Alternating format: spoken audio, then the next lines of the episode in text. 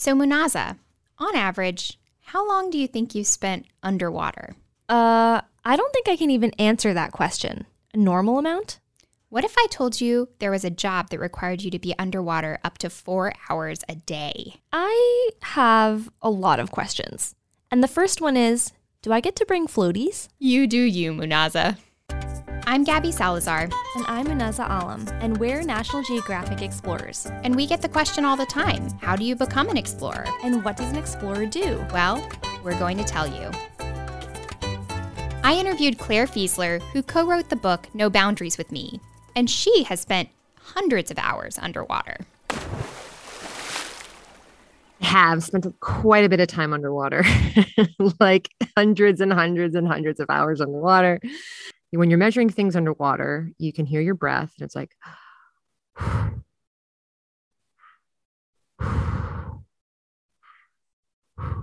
it's just that. And when you're, and often you're kind of upside down and floating, and you can kind of learn to balance yourself almost like you're in like a, a space capsule just floating weightless and it's just an incredible feeling to just be discovering what's in front of you as far as corals and places that you've seen change over time and then just to be kind of weightless and focused and it's just an incredible experience and, and I, I feel really privileged that i've been able to do that. And sometimes, sometimes I can't believe that I, that that's my my my job, but it is. Surprise! That sounds so nice and relaxing, floating in the sea. It sure does. But Clare has another reason why she likes it so much. The thing I love about it is that it allows me to focus on only this one thing that I'm doing.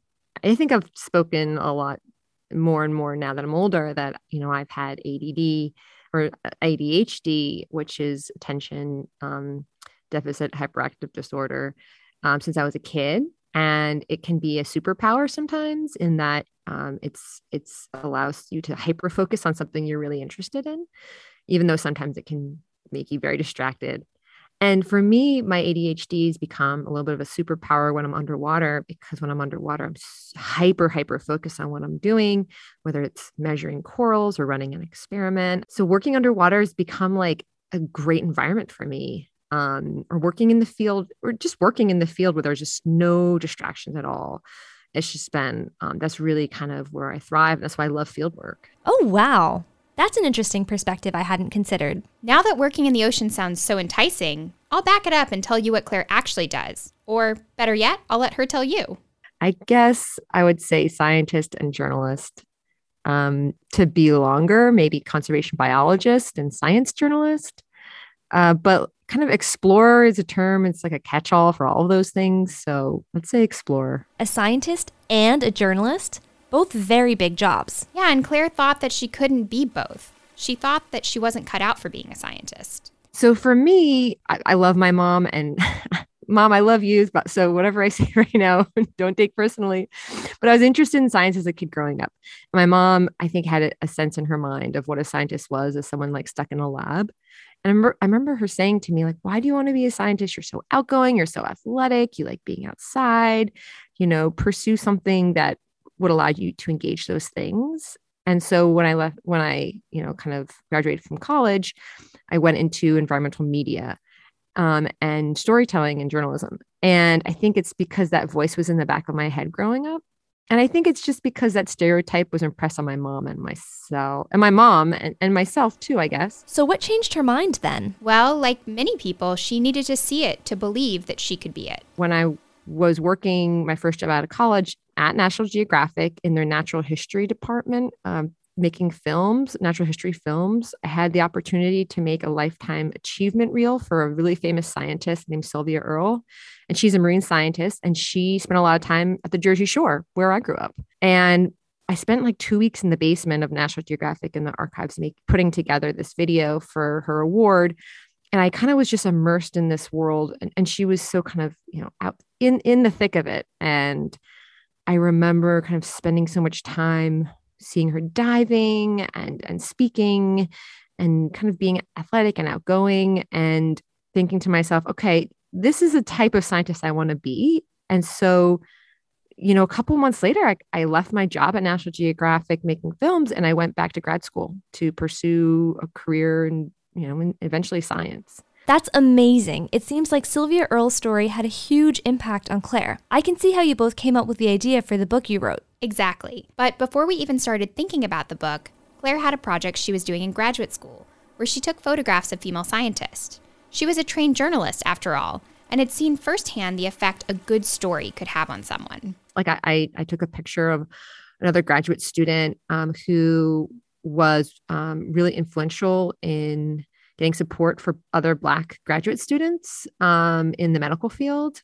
And I, I also photographed a young girl who was really interested in science and had just gone to science camp. I photographed, um, you know, a uh, a wildlife reserve biologist who was, you know, going to these remote parts of these North Carolina swamps by herself and getting, you know, stung by wasps to try to, you know, try to keep the reserve wildlife protected. And it just kind of showed me the diversity of women. Um, and and I remember I presented that that that um, I remember I presented that and I got coverage in, Nash- in National Geographic for doing that project. And then, kind of from there, Gabby, you approached me um, at some point about making this beyond North Carolina. Yeah, I, I remember seeing this project and just feeling really inspired. And also, and I grew up in North Carolina, so I think it probably hit home a little bit there I too. know. And I, but I also thought, wow, like we need to do this for a broader audience and we Exactly. need to do it for kids because when I was growing up, and I know we both talked about this, I didn't feel like I had, you know, kind of accessible role models that Mhm. I could and relatable role models that I could look up Mhm. to as women in science. So I knew about women from history and I knew about, you know, some women who were kind of at the peak of their careers because they were Mhm. famous already. But there wasn't anybody that I really knew of that was in their 30s or in their 40s Mhm. and maybe in their 20s even and going Mhm. through you know things that I thought I might be experiencing in the next decade or two. And so I was really desperate for those type of role models. And so yeah, we got together and and we wrote a book.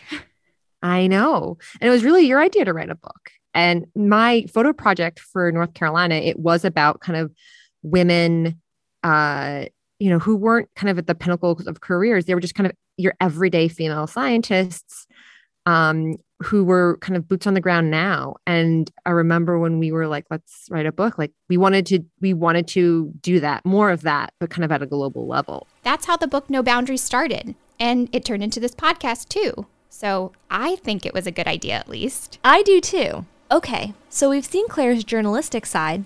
Now I'm curious what is her research about? I study coral reefs, which are kind of on the front line of climate change today. And one of the questions I've pursued is can marine protected areas, essentially kind of national parks of the ocean, can they help add some sort of protection, mitigation, really act like a buffer against climate change and so that these coral reefs can survive? And so I've actually come to do a lot of kind of what we call interdisciplinary science, which is like studying the environment, but also studying the people that are helping to protect the environment. And so that's been a really joy for me to kind of um, draw from many skill sets. And Gabby, I know that you've become similarly like very interdisciplinary. It's funny how you and I, our worlds have kind of collided in this way. Um, but yeah, that's one of the questions I'm interested in. Wow, climate change is such a complex problem and something so important to our future. It's hard to think about it and not get scared. I hear a lot of doom and gloom these days. Yeah, me too, but I think that's why working on it is so important. And Clare had an experience early on that showed her that positive change can happen and make a difference in this huge global issue. And I remember very vividly you know, medical waste washing up. And I was a young kid, like three or four years old. And, and that time period is referred to as like the syringe tide, like literally medical syringes, um, things that you would get a shot with coming up on the beaches. And for almost two years, we we couldn't even go to the beach. We would drive up to a lake up in upstate New York to just kind of go someplace that was safe for me as a kid. And fast forward 20 years later and I'm a beach lifeguard in my hometown on the Jersey Shore and I'm kayaking in the morning with dolphins and seeing whales, you know, blow off the off the jetties and and seeing all this fish. And so I mentioned that because early on I had this experience of of kind of like environments in the ocean can recover and I just happened to grow up next to one of the greatest like ocean recovery success stories and that left a real impression on me. It's not something you hear about a lot, that wild spaces can recover. It's really nice to think about. Right, and while making sure that shoreline could recover doesn't necessarily solve all our problems, it shows that we can make a difference. It's going to be a lot of little things put together that's going to help, and it's going to be a lot of hard work. That sounds like the challenging part of Clare's work right there, that she's just looking at a piece of a much bigger system and won't be able to find one thing to fix it all. Well, that, and like everyone, Clare sometimes feels like she shouldn't be where she is, like she hasn't earned it, like she's an imposter. But that's a pretty common feeling, especially for women working in science. So, do do I feel like an imposter? Absolutely. There's even a word for this. It's called imposter syndrome, and I think it affects girls and women especially. And how do you break imposter syndrome? I think it's breaking this sense of what type of scientist you think other people want you to be and becoming the scientist that you want to be. And, and that's what I've tried to do. Because the more you learn about the world, the more you realize how little you know. And so I always think to myself, you know, someone's going to re- realize that I don't have as many papers published as I wanted, or I, I you know, haven't done this, you know, type of experiment or whatever it may be. Um, but the thing you have to remember is no one really knows what they're doing. no one no one knows it all. People know so little. It's great to know that someone as accomplished as Clare feels that way sometimes. I've definitely felt that before. Now, I have to ask, is there something that Clare always takes with her in the field? I know the answer to that question, but I'll let Clare say it. Oh, I don't even have to think about it. Here's my answer. Headlamps, headlamps, headlamps. Just always headlamps, lots of headlamps. Gabby, when you got married, you're my friend. I gave you matching headlamps to you and your husband. Do you remember this? Absolutely. For your them. field experience. They're like right beside me on the desk, actually. Um, that's very funny. And they're very useful things. You never know when you're going to need a headlamp. Never go into the field without them. Headlamps are classic explorer gear. Speaking of gear, Clare had a gear mishap that was resolved in a very unique way. It's a great story. I one time lost my dive mask, like the kind of like the goggle type thing that you wear when you're when you're diving off the side of a boat at my at at the site where I study. I've done a lot of my coral reef research. And it kind of went and it was it, part of the ocean where it was like 100 feet deep. And I was like, I'm not going to go get that. I've got more back at the field station. Like it's just gone. And then a year later, a colleague of mine saw a sea turtle at this same field site munching on something and he kind of shooed the sea turtle away and he realized it was an old dive mask and he brought it up and it was mine and we washed it off and I used it again. This field mask this this dive mask that was lost for a year. We used it we found a turtle munched on it we found it and I used it again. And how crazy is that? It just goes to show that like you know weird, crazy stuff happens in the field, and it's kind of really fun. The ocean had her back, or it didn't want her to litter. Two ways of looking at it, I guess. Either way, I'm going to need all my lost things returned to me by animals from now on. I request this as well, please.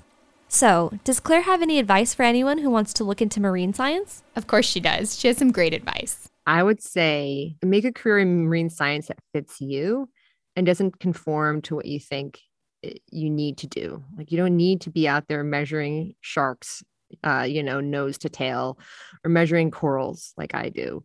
Maybe you're really into robotics and you design underwater ROVs. Or really you're maybe you're really into like data and you're taking, you know, oceanographic data and modeling, you know, the Earth's, you know, the oceanic conveyor belt you know, maybe you really love interviewing people and you become a marine social scientist and you interview and try to analyze, you know, the histories, the oral histories of people that live next to the ocean, how the they've seen the ocean change. There's so many ways to be a marine scientist. So make use your own talents and just get good at that and apply it to ocean problems. There's so many ways to be involved in science. You just have to pick one like a choose your own adventure career. Exactly. Thanks for listening, Future Explorers. If you want to learn more about Clare Fieseler and her work, check out the book No Boundaries about women scientists and explorers. It was written by me, Gabby Salazar, and my fellow explorer, Clare Fieseler, who you heard from in this episode. And it's available wherever books are sold. Thanks for listening. Join us next time for our final episode of the season as Gabby and Munaza talk about their own experiences in science and exploration. How We Explore is hosted by Gabby Salazar and Munaza Alam. This podcast was written by Allison Shaw and Emily Everhart. Rebecca Cunningham is our audio producer, and Clare Fieseler is our editorial consultant and field recording specialist. Music composed by Ijo Leo, with guitar by Axel Borgmo. Curtis Cross is our audio engineer. Gabby Salazar is our producer, and Emily Everhart is our executive producer. Special thanks to all interviewees for agreeing to participate in this project.